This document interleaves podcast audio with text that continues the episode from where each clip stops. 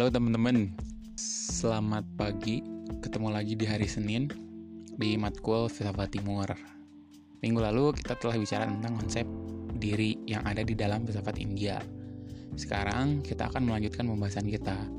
Hari ini kita akan membahas tentang mind atau pikiran. Pada pertemuan kali ini, kita akan menoleh pada tradisi lain yang ada di filsafat Timur. Selepas kita bergumul dengan aliran-aliran filsafat yang ada di India aliran filsafat yang akan kita telusuri dan jamah sekarang ialah aliran filsafat yang ada di Cina. Persoalan-persoalan filsafat yang ada di Cina memiliki ragam tema. Tema tersebut dimulai dari pembicaraan tentang alam, manusia, politik, dan yang akan kita bicarakan kali ini, yakni mind.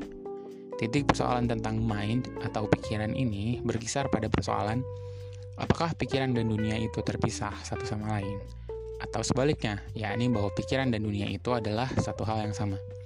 Lalu, apakah ketika pikiran kita mengetahui sesuatu bersifat relatif atau absolut? Kurang lebih persoalan kali ini, yakni tentang pikiran, akan menyentuh dua ranah sekaligus, yakni ranah epistemologis dan ranah ontologis.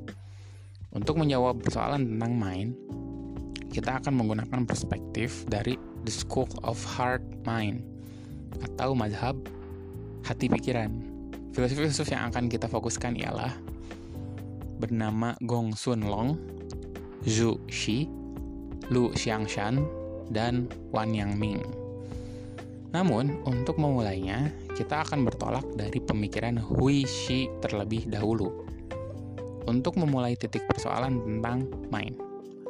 Filsafat Hui Shi yang akan kita suguhkan di sini adalah problem epistemologis mengenai Apakah pikiran bisa mengetahui hakikat sesuatu? Huishi sendiri bisa kita bandingkan dengan kaum sofis di Yunani, yakni yang menganggap bahwa kebenaran itu bersifat relatif. Protagoras, salah satu dari kaum sofis, pernah mengatakan bahwa manusialah ukuran dari segala sesuatu. Hal ini bermakna bahwa dunia itu sendiri bergantung sepenuhnya pada manusia, atau dalam bahasa lain, dunia itu dicetak, dihadirkan sesuai dengan kehendak manusia itu sendiri. Huishi sendiri memiliki pandangan serupa. Ia mengatakan, I know the center of the world. It is north of Yan and south of you. Ungkapan ini menegaskan bahwa pusat dunia itu tergantung pada di mana ia diposisikan. Tak ada titik absolut atau pasti. Semuanya tergantung pada posisi. Singkatnya, relatif.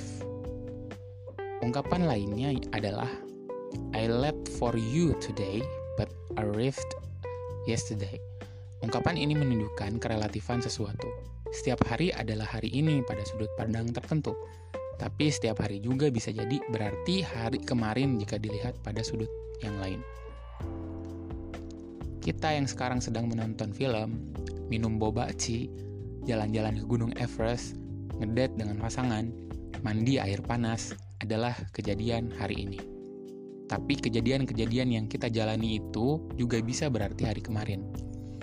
Ketika kita sudah melewati waktu tertentu. Dengan demikian, suatu peristiwa, kejadian, dan lain semacamnya bersifat relatif, tergantung pada sudut pandang tertentu. Secara tidak langsung, pandangan ini menganggap bahwa dunia pun sebenarnya adalah hasil dari konstruksi pikiran. Maksudnya, dunia yang di dalamnya terdapat berbagai kejadian tak lebih dari ciptaan kita sendiri tentangnya. Contoh, bahwa pacar kita brengsek merupakan hasil bentukan proyektif kita tentang mereka. Kebrengsekan itu tercipta akibat pikiran kita sendiri. Contoh lain misalnya tentang jati diri jika kita menggunakan pandangan Huishi, tak ada yang dinamakan jati diri. Karena jati diri mengandaikan bahwa kita memiliki sebuah hakikat atau esensi di dalam diri. Padahal, imaji, imaji kita, citra kita, dan identitas kita itu dibentuk sepenuhnya oleh diri kita sendiri, dan bukan karena ada esensi. Atau kita bisa sebut bahwa jati diri itu adalah hasil buatan kita sendiri. Di seberang pandangan Huishi ini, terdapat pandangan dari Gong Sun Long. Berbeda dengan pandangan Huishi, Gong Sun Long ini menolak relativisme. Dia memiliki pandangan bahwa dunia ini tidak dibentuk oleh pikiran, karena di dalam realitas terdapat apa yang disebut dengan esensi. Kita ambil contoh misalnya kata mobil. Pertanyaannya, apakah konsep mobil itu adalah suatu hal yang relatif? Mula-mula mesti ditegaskan terlebih dahulu bahwa Gon Sun Long tidak mempersoalkan pengucapan bahasa yang berbeda atas konsep mobil. Seperti perbedaan antara kata Indonesia mobil dengan Inggris car. Kita bisa membandingkan posisi Gong Sun Long ini dengan filsafat Platon tentang idea. Idea yang dimaksud Platon di sini tentu tidak mengacu pada apa yang ada di dalam pikiran. Idea Platon ini adalah realitas itu sendiri. Realitas idea pun bukan terletak dan ada pada realitas adi duniawi, alias realitas yang ada di luar dunia material. Realitas idea itu hadir secara imanen atau hadir di dalam dunia ini, namun berada di lapisan yang berbeda dengan dunia material. Agar lebih mudah terpahami, kita bisa membayangkan bumi yang kita tinggali. Tanah yang kita pijak adalah dunia material, sedangkan langit yang membayangi kita adalah dunia idea. Tanah dan langit itu adalah suatu hal yang tak terpisahkan, dan keduanya hadir serentak di saat sekarang. Jadi jangan dibayangkan langit itu ada di luar bumi. Dunia idea itu sendiri adalah tempatnya forma atau bentuk dari entitas yang ada di dunia material. Maksudnya, ketika di dunia material itu terdapat seekor kuda, maka di dunia ide, di dunia idea itu terdapat idea kekudaan. Nah, Gong Sun Long pun memiliki pandangan yang mirip.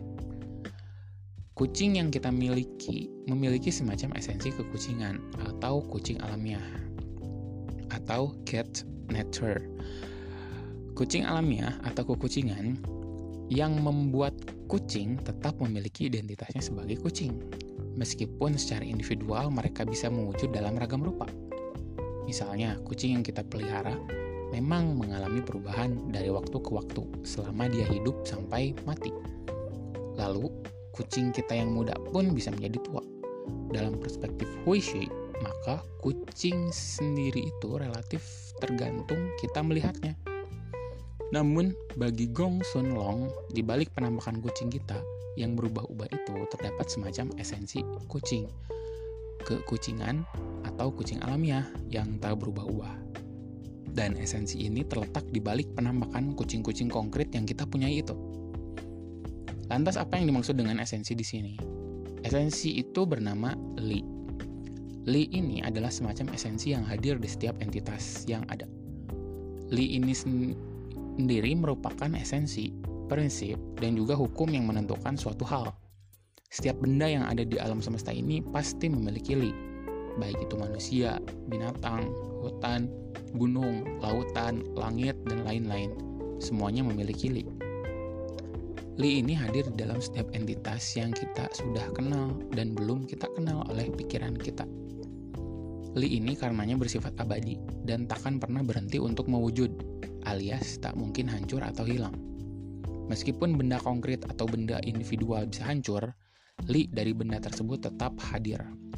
Kita bisa ambil ilustrasi untuk menggambarkan li seperti ini. Ketika seseorang menemukan sebuah mobil yang bisa mengapung di udara, hal itu tidak berarti bahwa manusia menciptakan li mobil terbang. Mereka hanya menemukan li mobil terbang. Menemukan berarti bahwa li mobil terbang itu sendiri memang sudah ada di dalam realitas. Contoh lain misalnya, sebelum Thomas Alva Edison menemukan lampu, li dari lampu itu sendiri sudah ada sebelum ia benar-benar menemukannya. Karena dunia ini beragam rupa dan bentuk, maka li itu sendiri bersifat plural. Tapi di sisi lain, bagi Zhu Xi, sebagai filsuf yang memiliki tradisi yang sama dengan Gong Long, li juga bersifat tunggal Bukankah hal ini paradoks? Zhu Xi memiliki jawaban atas persoalan tersebut. Persoalan ini membawa kita pada persoalan imanensi dan transendensi dari Li. Persoalannya begini, ketika disebutkan bahwa Li itu hadir pada segala entitas yang ada di dalam realitas, maka pertanyaannya, apakah realitas itu sendiri sebagai wadah dari pluralitas entitas memiliki Li? Zuxi menjawab, ya, realitas itu sendiri memiliki Li. Li ini disebut sebagai Taiji. Taiji merupakan realitas ultimate yang, yang menjadi fondasi dari segala entitas yang ada. Lalu, Taiji ini bersifat tunggal. Lantas, jika Taiji ini tunggal, bagaimana kita menjelaskan pluralitas yang ada? Bagi Yoshi, Taiji ini memang bersifat transenden dalam pengertian melampaui li dan segala entitas plural yang ada di dalam realitas. Atau dalam bahasa lain, Taiji mengantisipasi segala benda yang ada di dunia. Tapi, Taiji juga bersifat imanen alias ada di dalam setiap benda. Agar memahami ini, kita bisa menggunakan ilustrasi mengenai Tuhan. Tuhan itu adalah zat yang berada di luar alam semesta yang ia ciptakan. Dalam kepercayaan Islam disebutkan bahwa Tuhan itu tinggal di arash. Arash itu sendiri merupakan metafora untuk menunjukkan bahwa Tuhan itu jauh dari manusia.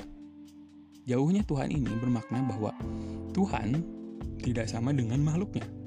Tapi di sisi lain, Tuhan itu dekat, konon lebih dekat dari urat leher kita atau imanen Tuhan yang dekat ini mewujud dalam kepercayaan Islam bahwa ia memelihara, memperhatikan, dan merawat setiap makhluknya. Jadi, Tuhan itu jauh sekaligus dekat.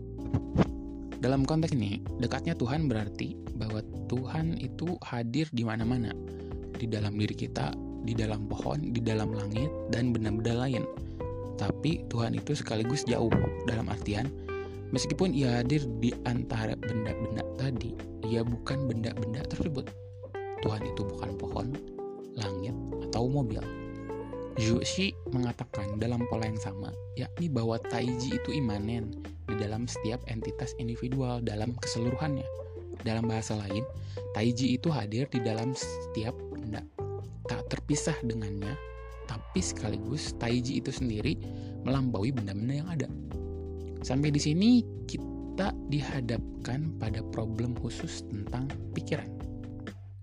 Kita bisa bertanya, kalau segalanya dilingkupi oleh Taiji, maka pikiran kita sendiri pun pasti memiliki li, yang mana merupakan manifestasi atau kalau boleh disebut pancaran dari Taiji. Dan karenanya adalah sekaligus Taiji itu sendiri. Tapi kalau misalnya pikiran kita memiliki li dan karenanya adalah taiji itu sendiri, lantas apakah dengan demikian kita sudah dan telah mengetahui atau memiliki pengetahuan tentang segalanya? Kita bisa menggunakan bahasa lain. Kalau misalnya Tuhan itu ada di mana-mana, termasuk di dalam diri kita sendiri, apakah itu berarti bahwa diri kita adalah Tuhan itu sendiri? Lalu, karena Tuhan itu Maha Mengetahui, dan kalau benar bahwa kita adalah Tuhan, bukankah itu berarti bahwa kita pun sebenarnya Maha Mengetahui? Dan kalau kita Maha Mengetahui, bukankah pada akhirnya kita sebenarnya sudah mengetahui segala sesuatu? Lu Xiangshan mengatakan bahwa pikiran adalah taiji. Dalam artian, kita sebagai manusia sebenarnya sudah mengetahui segala sesuatu. Lantas, apakah Lu Xiangshan mengatakan bahwa realitas Li dan tentu saja Taiji pasti adalah pikiran itu sendiri. Mula-mula kita mesti mengetahui ketika Lu Xiangshan mengatakan bahwa pikiran itu adalah Taiji, hal itu tidak berarti bahwa pikiran akan senantiasa berada di dalam keadaan identik dengan Taiji. Karena pikiran pun bisa berada dalam keadaan tidak identik dengan Taiji. Lu Xiangshan berkata, meskipun Taiji itu adalah segala sesuatu, termasuk pikiran, tapi pikiran itu sendiri bisa sekaligus bukan taiji. Tapi bagaimana pikiran itu sendiri bisa sekaligus bukan taiji? Lu Xiangshan memberi il memberikan ilustrasi bahwa pikiran kita itu layaknya danau atau kolam yang memantulkan sinar bulan. Sinar bulan itu tentu akan memantulkan dirinya di atas danau atau kolam yang memiliki air yang jernih. Namun sebaliknya, jika air itu keruh, maka bulan takkan terpantul di dalam danau atau kolam. Pikiran yang kotor dan buram itulah yang membuat Taiji tak benar-benar terpantulkan dengan jernih. Sehingga pikiran kita pun akan menjauh dan tidak identik dengan Taiji. Sedangkan jika pikiran kita bersih, maka pikiran kita menjadi identik dengan Taiji. Lantas bagaimana agar kita bisa mencapai pikiran yang bersih? Jalan yang bisa ditempuh adalah melalui introspeksi. Introspeksi ini adalah pemeriksaan ke dalam diri kita agar kita bisa melepaskan unsur-unsur partikular, bendawi atau duniawi di dalam diri sekaligus pandangan bendawi kita tentang realitas itu sendiri. Introspeksi ini dengan demikian akan membawa kita pada li atau taiji sebagai sebuah esensi dan hakikat.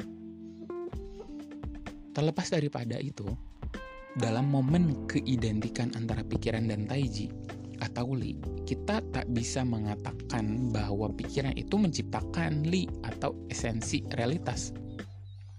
Karena momen penciptaan berarti bahwa li itu hadir kemudian setelah pikiran Padahal Li dan pikiran itu tidak hadir kemudian, tapi pikiran dan Li itu hadir di dalam waktu yang sama. Filsuf bernama Wan Yang-ming memberikan penjelasan lebih detail. Dalam konteks itu, sebenarnya Li memang tidak diciptakan, tapi ada juga realitas yang benar-benar diciptakan oleh pikiran. Wan Yang-ming membagi dua ada realitas atau kualitas yang primer dan ada kualitas sekunder. Kualitas primer ialah realitas yang tak diciptakan dan karenanya ia adalah li itu sendiri. Sedangkan kualitas sekunder ialah yang diciptakan oleh pikiran. Kualitas sekunder itu meliputi bau, warna, rasa, dan kualitas-kualitas lainnya yang nempel pada benda. Kesimpulan dari pembahasan kita kali ini adalah bahwa pikiran dan dunia atau realitas merupakan suatu hal yang sama. Meskipun ada momen tertentu di mana pikiran tidak identik dengan realitas. Ketidakidentikan itu hadir karena kita masih terjebak pada wujud partikular dan temporal, semisal warna, bau, rasa, dan lain-lain. Sehingga jika kita ingin agar pikiran kita identik dengan realitas, kita mesti melepaskan hal-hal tersebut. Cara mencapai kondisi itu ialah dengan melakukan introspeksi. Introspeksi ini merupakan jalan untuk menempuh menemukan li. Li adalah hukum, prinsip, dan yang menentukan suatu hal menjadi sesuatu itu sendiri. Li itu sendiri memang plural, tapi sekaligus tunggal. Ketunggalan itulah yang disebut dengan taiji.